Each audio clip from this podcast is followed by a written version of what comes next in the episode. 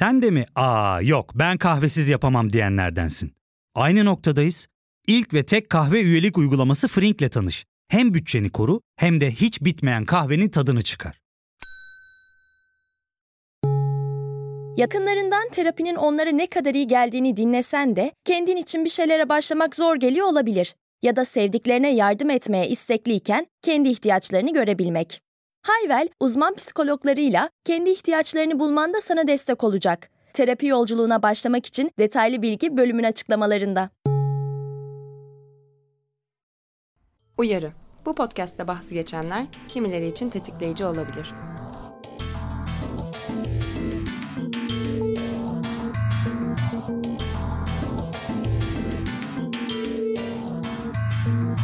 Vulvalar ve vajinalar hala gözden kaçırılmaya, yanlış anlaşılmaya, üzerinde patronluk taslanmaya ve ihlal edilmeye devam ediyor. Vulvalar ve vajinalarla alakalı vahim bir durum daha var ki o da neredeyse tek tipleştirilmeye çalışılmaları. Vulva sahipleri vulvalarından utandırıldıkça simir testlerinden kaçınıyor, genç vulva sahipleri arasında labiaplasti talebi artıyor ve kendi kendini temizleyebilen vajina için icat edilen hijyen uygulamaları sektörü patlıyor. Bugün vulva ve vajinada çeşitlilik ve çoğulculuk mesajını verirken hem kişisel hem de toplumsal olan vulva ve vajinaları çevreleyen utancı, bu utanç üzerinden yapılan müdahaleleri ve bu utancın kimlere neler kazandırdığı, neler kaybettirdiğinden bahsedeceğiz. Çok sevgili Rayka Kumru ile vulva ve çevresine yapılan çeşitli müdahalelerden ve tek tipleştirilmeye çalışılan vulvalardan konuşacağız bu bölümde. Hoş geldin Rayka, nasılsın?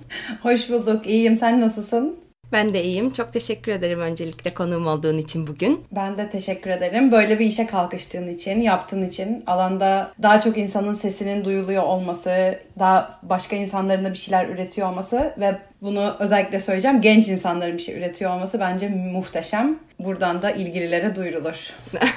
çok çok teşekkürler. Ee, öncelikle daha dışarılardan başlayalım istiyorum. Vulva ve çevresinden. Vulva ve çevresinin nasıl görünmesi gerektiğiyle ilgili baskılardan. Vulvalarımız hakkındaki görüşümüzü neler etkiliyor? Tırnak içinde mükemmel ve tırnak içinde normal vulva algısını ne oluşturuyor? Bu olması gereken yine tırnak içinde vulvaları nerede görüyoruz? Vulvaların nasıl olması gerektiğini bize kimler neler söylüyor? Bu soruların cevabı dünyayı kurtaracak. evet, düzeyde. En kolay yerden başladığın için teşekkür ederim sana. Öncelikle vulvamızın neye benzemesi gerektiğini çoğunlukla biz kendimiz kendimize söylemiyoruz. Yani evet. daha doğrusu e, evet yani bu bireyin kendi adına ürettiği bir diyalog ya da bir söylem ya da bir istek değil. Ne kadar öyle gözükse de.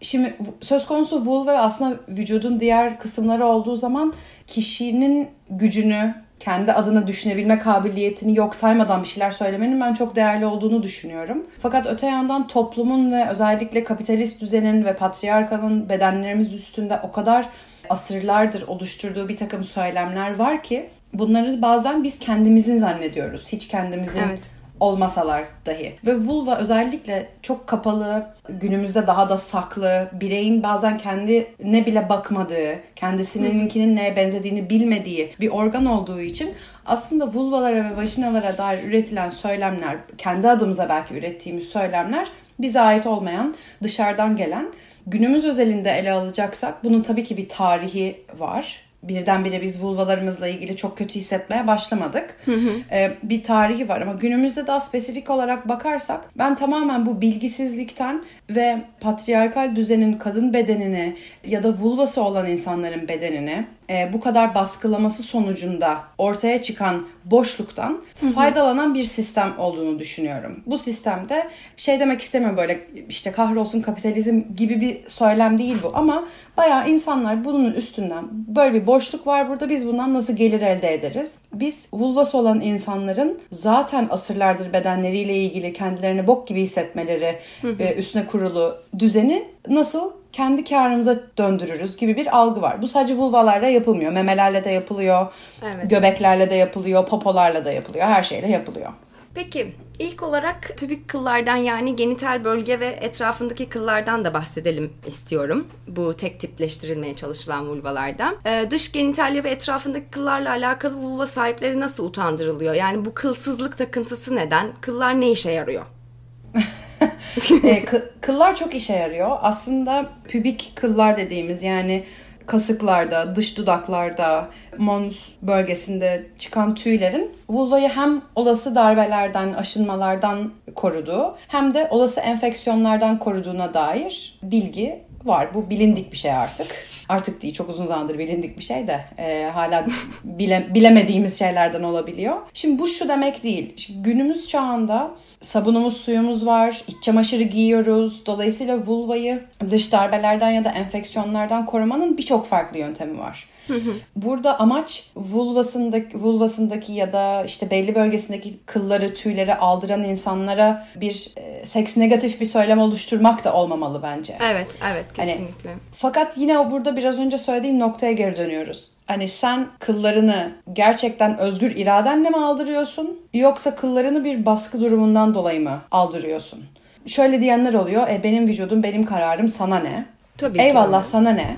Bireysel boyutta hiç önemli değil bence. Yani neden aldırıyorsa aldırsın. O kendisini rahat bırakmamızı istiyorsa da rahat bırakıyoruz kendisini. Fakat benim derdim zaten hiçbir zaman bireyle değil böyle durumlarda. Her zaman sistemle ve sistemik olarak bize aktarılan mesajlarla ilgili. Yani ağda salonuna gidiyor biri bacak ağdası yaptırmaya. Ağdacı ona diyor ki ama bak işte özel bölgeni de alalım. Böyle olmaz sen evli kadınsın diyor mesela. Mesela. Hani bu mesela bu bana bizzat söylenmiş bir şey. Çevremdeki insanlara da söylenen şeyler. Ya da doktora gidiyorsun, jinekoloğa gidiyorsun yani sen orada bir kıl ya da tüy konusunda bir perspektif ya da görüş almak için orada değilsin. Vajinal muayene yapılıyor ve doktor öyle bir yorum yapıyor ki ya bedeninden zaten bacakların açık, biri tam vajinanın içine doğru zoom in şekilde bakıyor. E, çok kırılgan bir nokta birçok insan için. Kesinlikle. E, böyle bir durumda e, yani şunları da bir alabilirsin gibi çok zararsız gözüken bir yorum bile aslında bizim beden algımızı yerle bir etmeye yetecek bir şey olabiliyor. Çünkü söylem otorite figüründen geliyor. Bu işi bilen birinden geliyor. Hemen ak- akılda şu dönüyor. Ya bu insan gerek ağdacı gerek doktor gerek neyse. Bu insan hayatı boyunca bir sürü vulva gördü. Demek ki bir bildiği var da bana bunu söylüyor. Diye düşünüyoruz. Evet.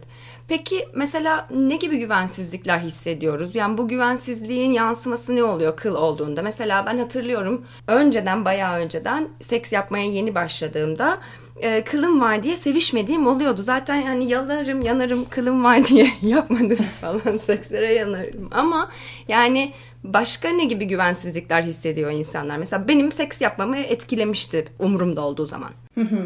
Burada birkaç şey var. Birincisi bence bir koku kaygısı var. Hani kıllıysa daha çok kokar kaygısı var. İkincisi kıllı olursa zaten hani e, heteroseksüel ilişkilerin özelinde bahsettiğim zaman zaten bir erkeğin bir kadına e, oral seks yapma ihtimali ötekinden çok çok daha düşük. Evet. Ya da yok yoka yakın diyelim. E, çölde bulunmuş nimet ya da. E, çok genelleyerek konuşuyorum tabii ki. E, dolayısıyla eğer kıllı olursa bu sefer işte erkek rahat edemez. Hani bir, bir hijyen kaygısı var. İşte koku olur, ne bileyim tuvalet kağıdı sıkışır, bir şey olur kaygısı var. İkincisi de bir şekilde partnerin bundan rahatsız olacağı. Bu sadece heteroseksüel ilişkiler için geçerli olduğunu düşünmüyorum. Genel anlamıyla sadece heteroseksüel ilişkilerde farklı bir e, boyuta geçtiğine inanıyorum Evet. bu kaygıların birçok anlamda. Ama genel olarak partnerin rahatsız olacağı ya lojistik sebeplerden dolayı ya da estetik sebeplerden dolayı rahatsız olacağına dair bir takım kaygılar olabiliyor. Ve işin bence en enteresan kısımlarından bir tanesi de bir araştırma yapılıyor heteroseksüel çiftler, yani heteroseksüel insanlar üstüne, heteroseksüel ilişki yaşayan insanlar üstüne. Ve bu şey, ve, ve sis kadınlar üstüne dolayısıyla kadın diyeceğim şu anda. Ee, kadınlara şey soruluyor. Neden işte vulvanızdaki kılları aldırıyorsunuz? Ve birçoğu partnerimin böyle isteyeceğini ya da gelecekteki partnerimin böyle isteyeceğini düşünüyorum diye cevap veriyor. Erkeklere soruyorlar. Erkekler diyor ki biz tüysüzlükten, kılsızlıktan çok hoşlanmıyoruz çünkü çocuk vulvasına benziyor bu sefer diye cevap veriyor. Dolayısıyla biri ötekinin istediğini düşündüğü için yaptırıyor. Öteki ama o düşündüğü şeyi aslında istemiyor gibi böyle bir tutarsızlık da var esasında. Evet. Daha kompleks boyutta bu şimdi söyleyeceğim şey benim özellikle çalıştığım bir alan değil. Ama vulvası olan insanların kılsız olmaya dair ki böyle özlem ve e, ihtiyacının ya da işte erkeklerin ya da penis olan insanların kılsız vulva görme ihtiyacının da nelerden e, süre geldiğini de e, çok tartışan insanlar var. Evet, evet. Peki vulva beyazlatma meselesine ne demeli? hiçbir hiçbir vulva beyaz değil. Nokta. Hani hiçbirimizin vulvası beyaz değil. En beyazımızın vulvası bile beyaz değil.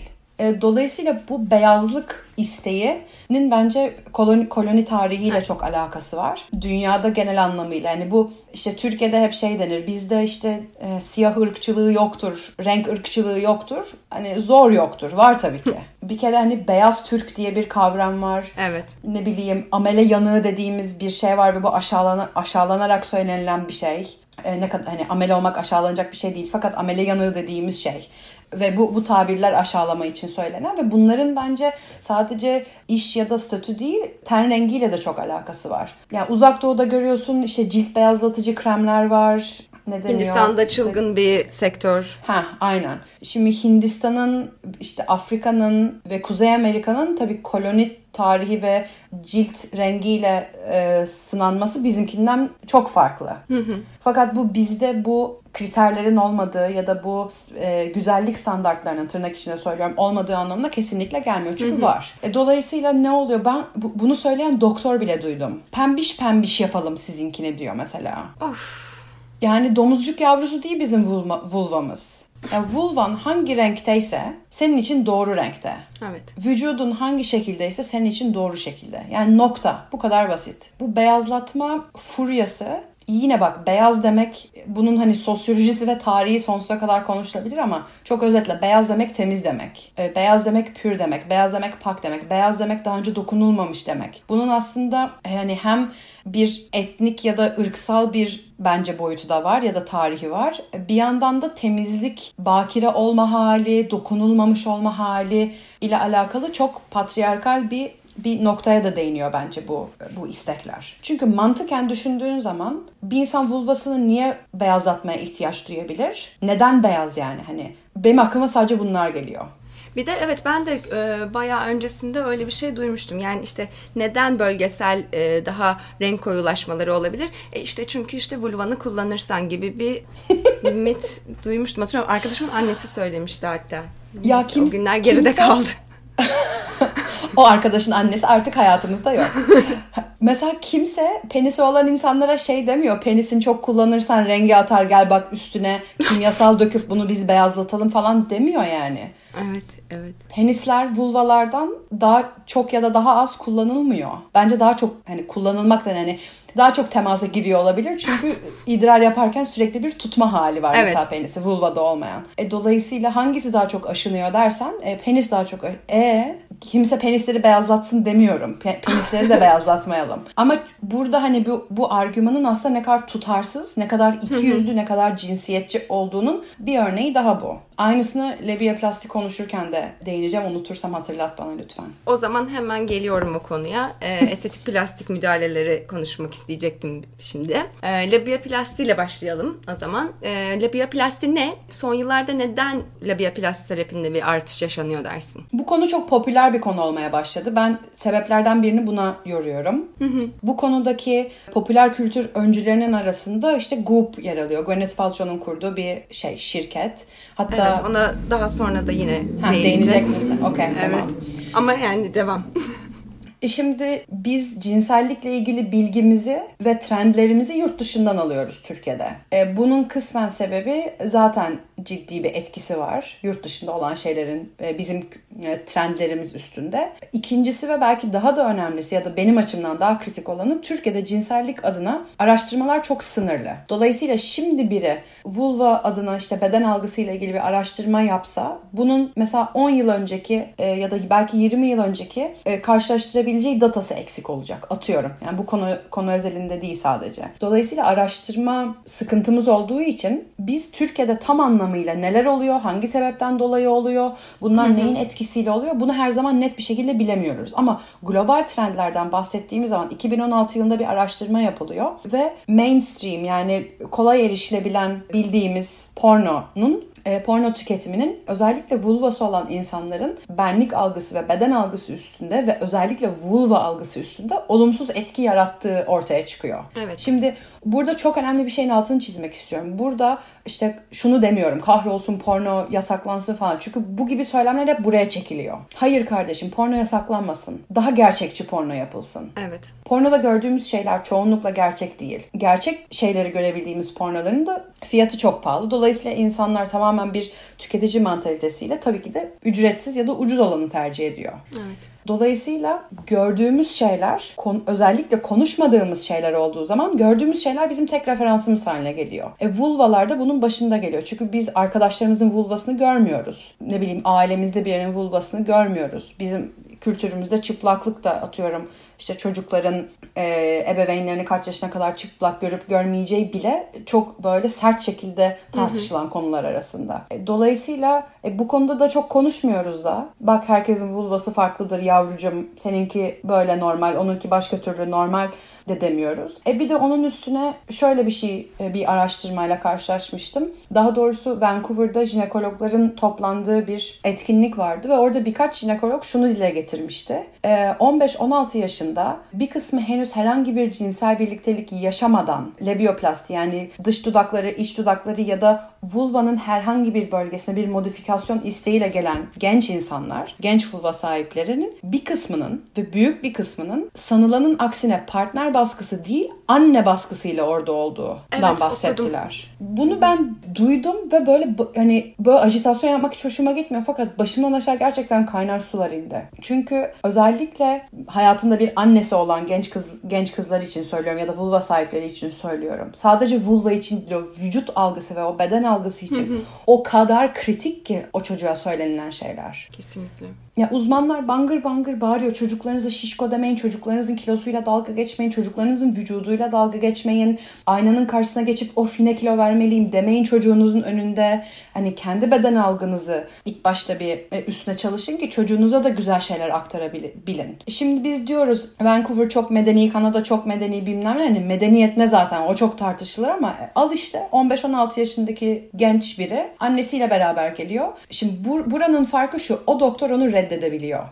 Daha doğrusu buradaki prosedür şu. Labioplasti isteğiyle gelen bir insanın sen ilk başta psikolojik çok ciddi bir fonksiyonel sıkıntısı yoksa atıyorum idrar yapmasını engelleyen ya da iç çamaşırına pantolonuna takılacak derecede bir em, sarkma ya da bir şekil değişikliği vesaire yoksa onu hemen psikoloğa gönderiyor. Niye? Çünkü 18 bunun yaş altıysa mı herhangi biri ise mi? herhangi biri ise diyebiliyorum. Ee, bir heyetten destek alıyor. Tek başına bir doktor olarak, jinekolog ya da operatör olarak buna karar vermiyor çoğunlukla. Ama tabii 18 yaş burada çünkü 18 yaş altı da e, kendi başına bir takım kararlar verebiliyor. Türkiye gibi bir sınır yok burada birçok konuda.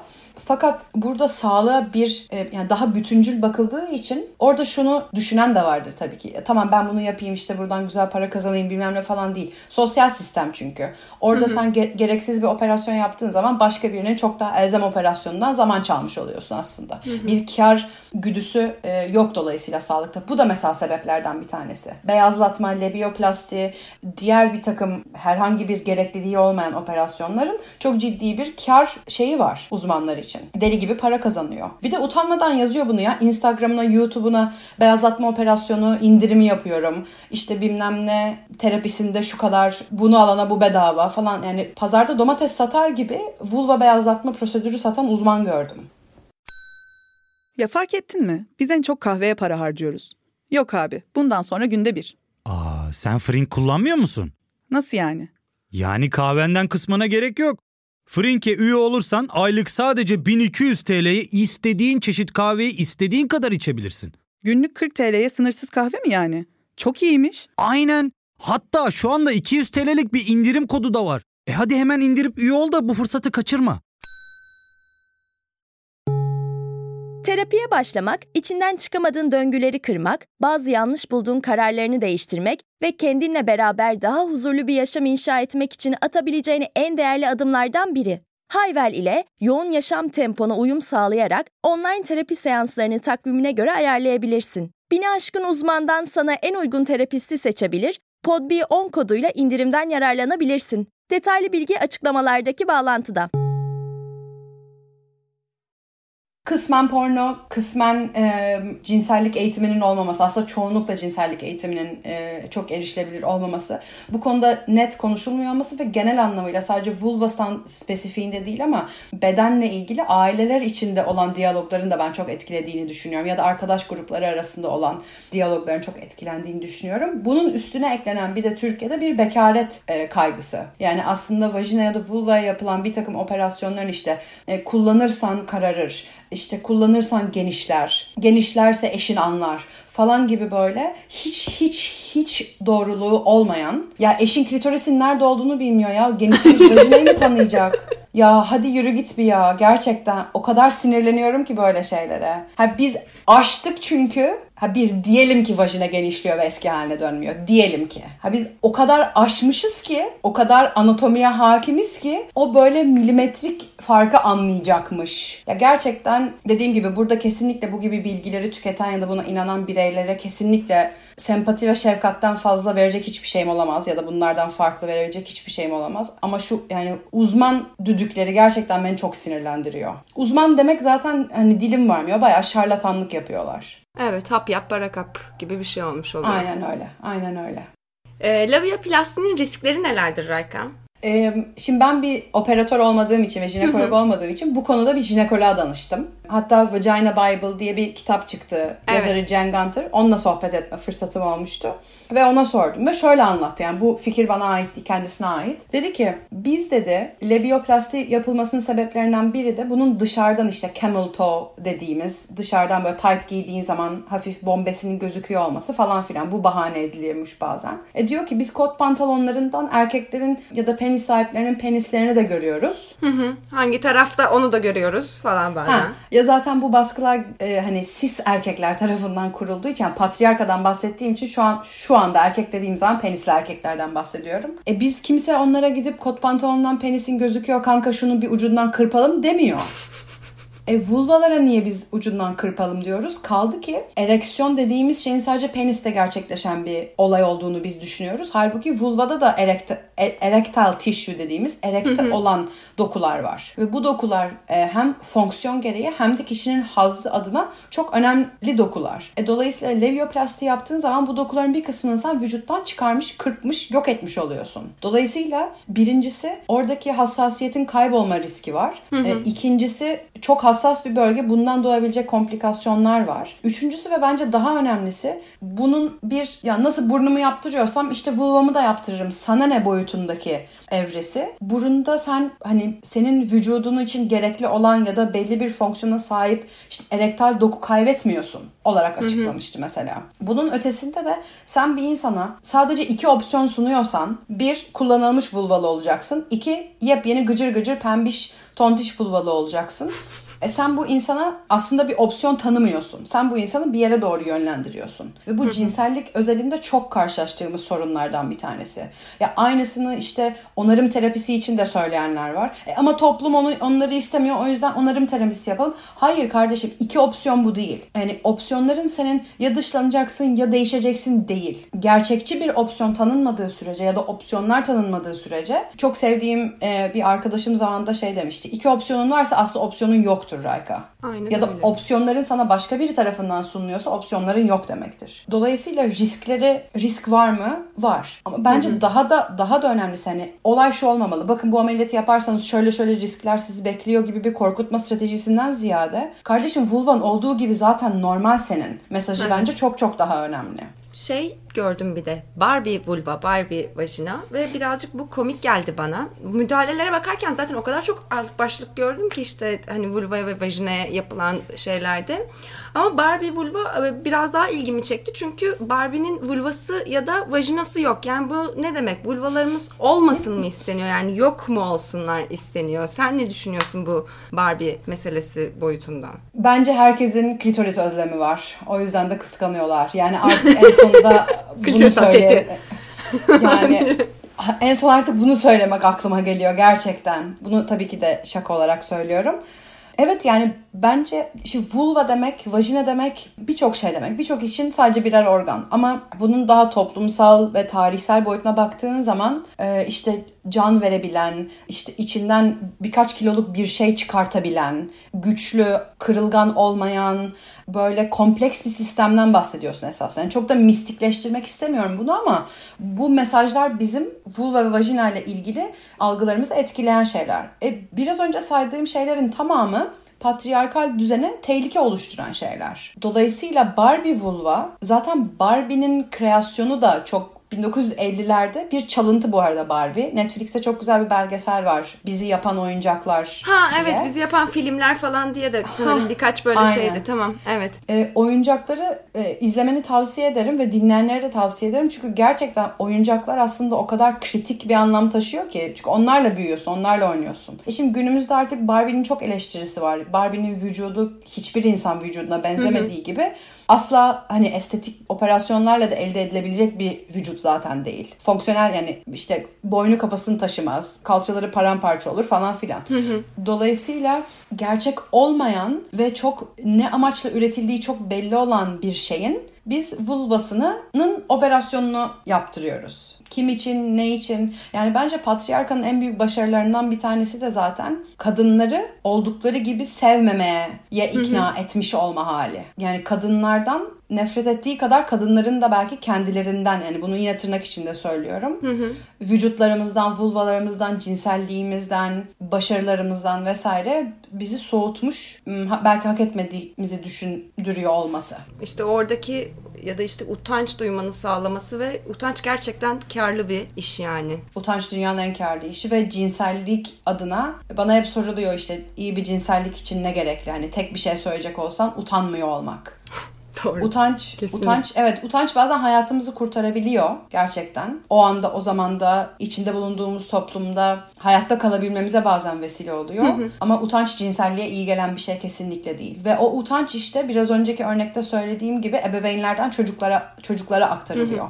Beden utancı, işte kıl utancı, vulvanın sağ kanadı bir tık, bir tık daha uzunmuş utancı. Evlenmeden önce seviştin utancı. Bunların hepsi büyük utançlar ve vücudumuzda taşıdığımız şeyler. Bir de klitoristen bahsettik. Klitoral hidroplasti diye bir şey okudum. Klitoris üzerindeki cilt katlantılarının alınmasıymış. Ee, böyle diyordu açıklamada. Ee, bu kısım şey klitorisi koruyan o kapşon yani hood'u nasıl çevirir? Yani o kısım değil mi burada bahsetti? Yani o kısım aslında koruması için olan kısım değil mi? Nasıl bir operasyon bu? Ya şöyle diyebiliyorum. Yine bu benim uzmanlık alanım değil fakat bazen kişilerde işte kilo alımı, işte çocuk sahibi oldularsa, özellikle vajinal doğum yaptılarsa ya da bazen doğuştan vesaire klitorisin üstü çok kapalı olabiliyor. Dolayısıyla bu klitorise eriş yani klitorisin dış kısmına erişimde ve dolayısıyla haz deneyimlemeyi de e, engelleyebilen şeylerden bir tanesi oluyor.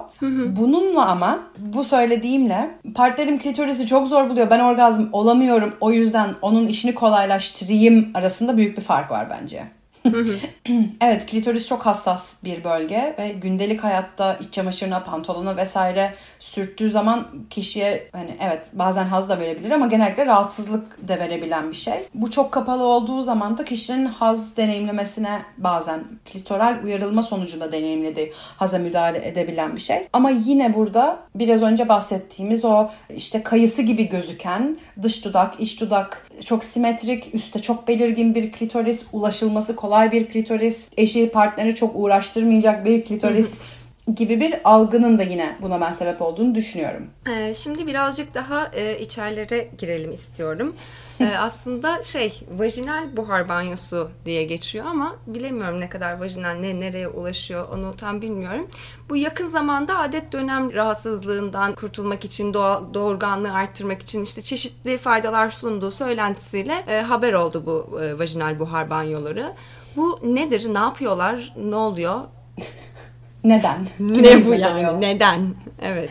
Şimdi vajinal buhar banyosu denilen şeyin e, aslında çok kadim kültürler işte Mayalıların falan filan yaptığı bir ritüel e, olduğu. Bunun işte rahmi ve vajinayı temizlediği, kimi yerde şey okudum işte çakraları hizaya getirdiği. Başka kaynaklar kaynak derken akademik kaynaktan bahsetmiyorum. Hı hı. Bu ürünleri satan kaynaklardan bahsediyorum. Bunun işte cinsel isteksizlikten menstrual ağrılara, doğurganlıktan ne bileyim kadınsal enerjilerin geri getirilmesine kadar birçok farklı şeye olumlu etki ettiğine dair bir pazarlama stratejisi oluşturulmuş durumda. Hı hı. Ve genellikle bu ürünleri savunan insanlarda bir kere bu ürünleri çok böyle sanki soylarını korurcasına savunma trendi var. Bu sadece Türkiye'de değil, Kuzey Amerika'da da böyle. Hı hı. Hatta bundan birkaç ay önce Amerika'da bir e, bitkisel tıp uzmanı var. Adı Aviva Rom.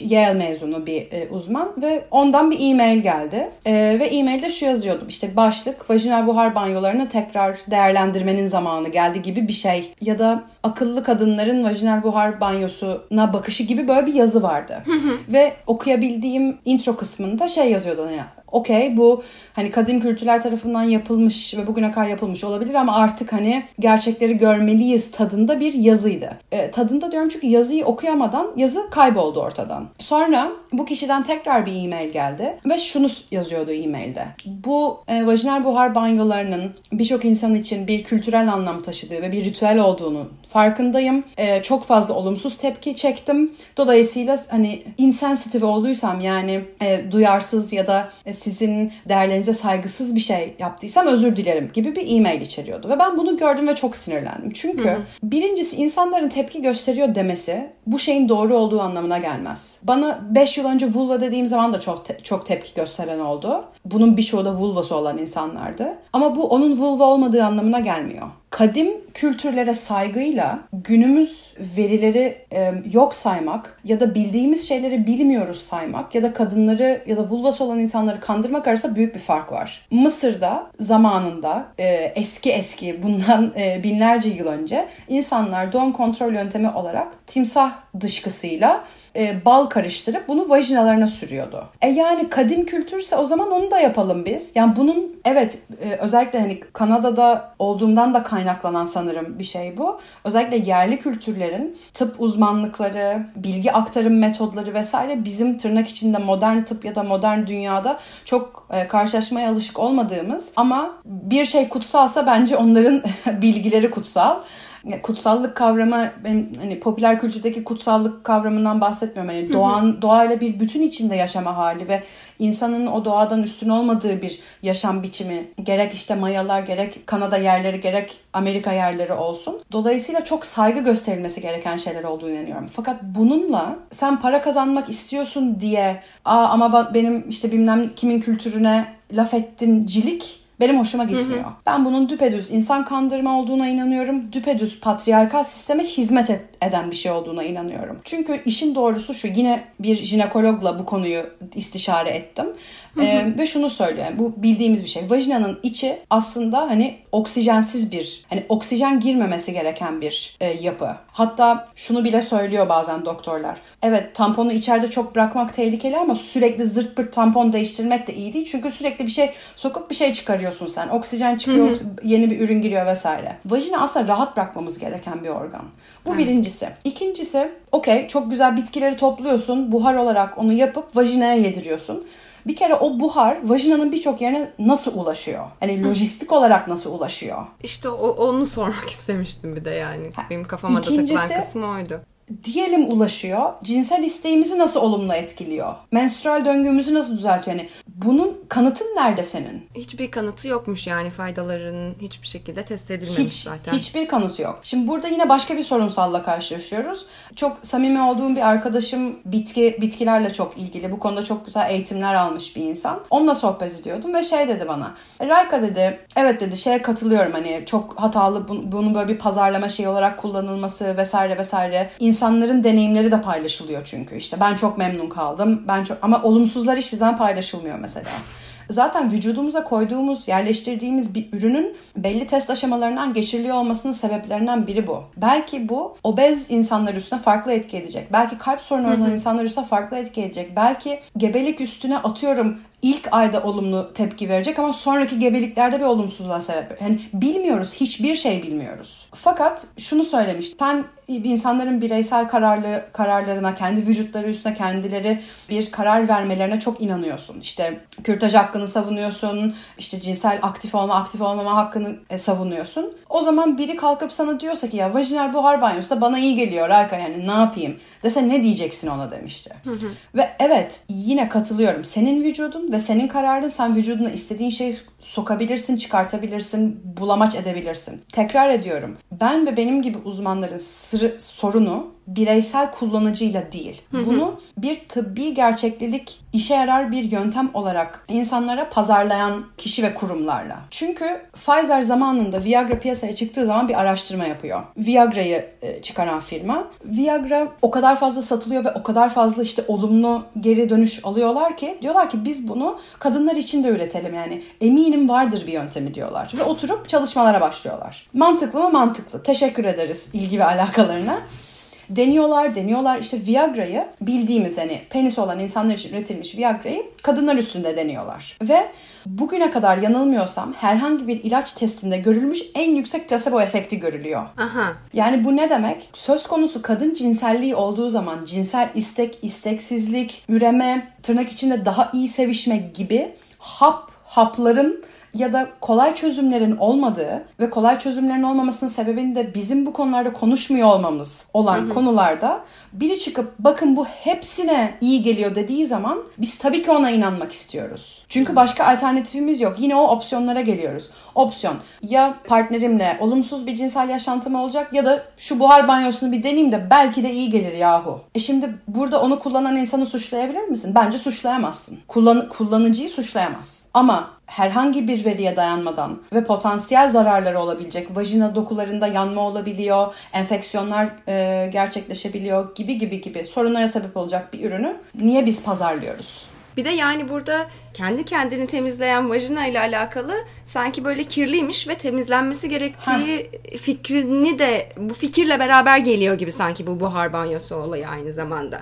Ben buna yani, %100 katılıyorum. Hani o senin dediğin o e, kişiyle ya da kullanıcıyla alakalı olmayan kısımda da işte ne bileyim estetik ameliyatta da okey estetik ameliyata karşı değilim ama yani sen onu yaptırana kadar sana kötü hissettiren bütün o vaziyetle derdim benim zaten diyorum ben evet. de mesela. Aynen. Aynen. Bence de aynı spektrumun farklı noktaları olduğunu düşünüyorum. Çünkü rahminiz pis değil vajinanız pis değil, vulvanız pis değil. Bunların, bu organların temizlenmeye, arınmaya, dengelenmeye ihtiyacı yok. İhtiyacı varsa da yani bir sıkıntı yaşıyorsanız da evet modern tıbbın bütün her şeye cevap bulabildiğine inanıyor muyum? Hayır. Özellikle Türkiye'de etik standartlarımızın çok düşük olduğuna inanıyorum. Ve yine muzdarip olanların danışanlar olduğuna inanıyorum. Dolayısıyla danışan konumundaki bir insanın alternatif sonuçlar arayışını çok iyi anlayabiliyorum. Burada zaten o insanlara bir lafımız yok. Peki bu vulva ve vajina utandırmasına karşı ne yapabiliriz? Bu algıları yerinden kırmak işte patriarkayla savaşmak ile e, evet. eş değer bence alternatif kaynaklara bakmanın otomatik olarak vulva algısı üstünde olumlu etki yarattığını bulmuş bu aynı araştırma. Biraz önce bahsettiğim hani porno da tek tip vulvaya maruz kalan Aha. insanların nasıl şeyleri düşüyorsa, e, vulva algıları e, düşüyorsa çeşit çeşit vulvalara maruz kalan yani görsellerine vesaire maruz kalan insanların da, da bunun olumlu bir etkisini gördüğü e, ortaya çıkıyor. Dolayısıyla bol bol vulva görsellerine bakın. Ama şaka bir yana bana şöyle mesaj atan çok fazla vulva sahibi oluyor. Ya geçen gün bir şey paylaşmıştınız. Ben sanatçıların çizimlerini falan çok sık paylaşmaya, destek olmaya çalışıyorum. Ve bir kısmı da hep böyle vulva çizen insanlar. Hatta Vulva galeri var. Ha vulva galeri var aynen. E, The Great Wall of Vagina var ki adı hatalı vulva olmalı falan filan. Neyse bunlara bakmak bile oha lan benimki hiçbirine benzemiyor. Çünkü hiçbiri hiçbirine benzemiyor zaten hissini yaratabiliyor. Bazen aslında böyle şeylerin çözümü evet çok zor. Bazen yıllarca e, bir psikoloğa gidip gelmeyle oluyor. Bazen de bir görsele bakıyorsun ve kafanda ışıklar yanıyor ve diyorsun ki yani fuck you patriarchy. evet ben de bu bölümün araştırmasını yaparken Instagram'da zaten takip ediyorum işte Vulva Galeri'yi vesaire falan. Ama e, bu bölümün araştırmasını yaparken de böyle çeşitli çeşitli fotoğrafların olduğu işte oradan buradan falan. Gerçekten bir dünya vulvaya baktım ve böyle hani tek tipleştirmeyle alakalı bir şeyleri geride bıraktığımı düşünsem de böyle hala bayağı iyi geliyor yani bir sürü vulva şekil şekil görmek. Kesinlikle şahane bir direniş yöntemi olduğunu düşünüyorum. Söylediğim. Burada Burada e, teşekkür ederim. Mevcut gündemle beraber e, aslında belki radarımıza biraz daha giren vulva çeşitliliği sadece şekil çeşitliliği değil aynı zamanda renk Evet. çeşitliliği de de alakalı ya da vulva üstündeki kılların, tüylerin çeşitliliği de alakalı. Ve burada ben özellikle yine belki tıp okuyanlara değil lafım fakat tıp kitaplarının da bu tek tipliliği çok fazla desteklediği ve körüklediğini düşünüyorum. E, tıp kitaplarında hala günümüzde klitorisin tam yapısına Aha. Yer verilmiyor. Hala vulvaların çeşitliliğine yer verilmiyor ve hep simetrik vulvalar var. Yani benim bugüne kadar gördüğüm, ben tıp okumadım fakat kitap okuduğum kitapların içinde, ders kitaplarının içinde bir sürü vulva vardı. Ve 2008-2012 arasında o, lisans eğitimi alırken çok fazla çeşit vulvaya ben de maruz kalmadım. Görsel anlamda ve akademik anlamda da. Bu da çok sıkıntılı. Şimdi sen bir doktor adayına sadece tek tip vulva gösteriyorsan e, zaten hayatında kaç tane vulva görmüş olabilir bir insan. E, bu sefer gördüğü vulvaların belki de çok normal olmadığı ya da kendi kendi standartlarında iyi olmadığını düşünecek. Bu da önemli. Bir insan bir meslek sahibi diye seksolog da olabilir, doktor da olabilir, psikolog da olabilir. Kendi algılarından, kendi ön yargılarından ve içinde yetiştiği toplumun ön yargılarından otomatik olarak muaf sayılmıyor. Bunun üstüne çalışması gerekiyor. Bence bizim toplumumuzda anlayamadığımız şeylerden bir tanesi de bu. Sen birden psikolog oldun diye de ben birden birden zaten olmuyor kimse psikolog ya da seksolog ama birden ne olduysak işte o oluyoruz diye tamam bu insan o zaman beni yargılamayacak. Evet ideal olarak yargılamaması lazım. Ama senin de radarın açık olsun. Seni yargılıyor mu? Yargılıyorsa başka bir uzman bul kendine bulabiliyorsan. Ama tabii bu, bunlar da lüks çünkü herkes uzmana erişim sağlayamıyor. Kesinlikle. Bazen tek bir uzman oluyor yaşadığı yerde vesaire vesaire vesaire ama hepimize çok büyük bir iş düşüyor esasında. Bu sadece tıp dünyasının ya da işte ne bileyim alternatif tıpçıların şunların seksologların falan işi yani senin benim herkesin üstüne çok fazla iş düşüyor. Evet. Çok teşekkür ederim Rayka. Senin sormak, söylemek, eklemek istediğin bir şey var mı? Ya kurban olayım vulvalarınıza bir bakın. Varsa yani neye benzediğini görmek bile gerçekten bakın. E, ve bu konuda özellikle jinekolojik kanser tedavisi görmüş ve kurtulmuş kişilerle çalışma yapan bir araştırma ekibi var Vancouver'da. Onların bir eğitimine katıldım ve şöyle diyorlardı. Diyelim ki bir ameliyat olmuş e, kanser sebebiyle. O bölgeye bakarak ya da vücudunda memnun olmadığın bir yere bakarak meditasyon yapmanın bile bile diyorum aslında hiç bilelik bir şey değil. Çok önemli bir e, tedavi metodu olduğu ortaya çıktı artık bunun. Aslında hep biliniyordu da biz işte ancak anlayabildik diyelim. Neyse çok uzatmayayım. Memnuniyetsiz olduğumuz ya da olması gerektiği gibi olmadığına inandığımız şeylerin üstüne sorgulayalım. Yani bu kendi bedenimizde olsa dahi neden? Neden şu anda baktığım şeyden hoşlanmıyorum. Neye benzemesini istiyorum? O benzediğim şeyi neden istiyorum? Hani kimin normali, kimin vücuduna bu, buna benziyor? Bana bu vücudumla ilgili neler söylendi kim bilir? Annem, babam, teyzem, nenem, dayım tarafından. Bu şey bir yolculuk. Bazen uzun bir yolculuk, bazen kısa bir yolculuk. Ama yani dinleyenler bilsin ki bence herkes bu konularda bazen tökezliyor, zorlanıyor. Bu böyle ultra pozitif, bedeninizi sev- sevin, kendinizi sevin akımı artık bizi kusturma e, evresine getirdi. Evet. Bedenimizden o kadar yabancılaşma üzerine endeksli yaşıyoruz ki çoğu zaman. E, böyle bedenini sev, pozitif ol falan. Hayır ya bir bedenini tanımaya başla önce. E, Evet, bunu önce bir istiyorum. hani nötrleyelim, kabul edelim ki oradan olumlamaya geçebilelim zaten. Öyle zönk diye atlayamıyoruz kesinlikle. Ki nötr olmakta da hiçbir sık- sıkıntı yok bence yani. Aynen öyle. Çok çok teşekkür ederim tekrardan. Ben de çok teşekkür ederim. Bütün vulvaların ve vajinaların normal, eşsiz ve güzel olduklarını söyleyerek veda etmek istiyorum. Bir sonraki bölümde görüşmek üzere.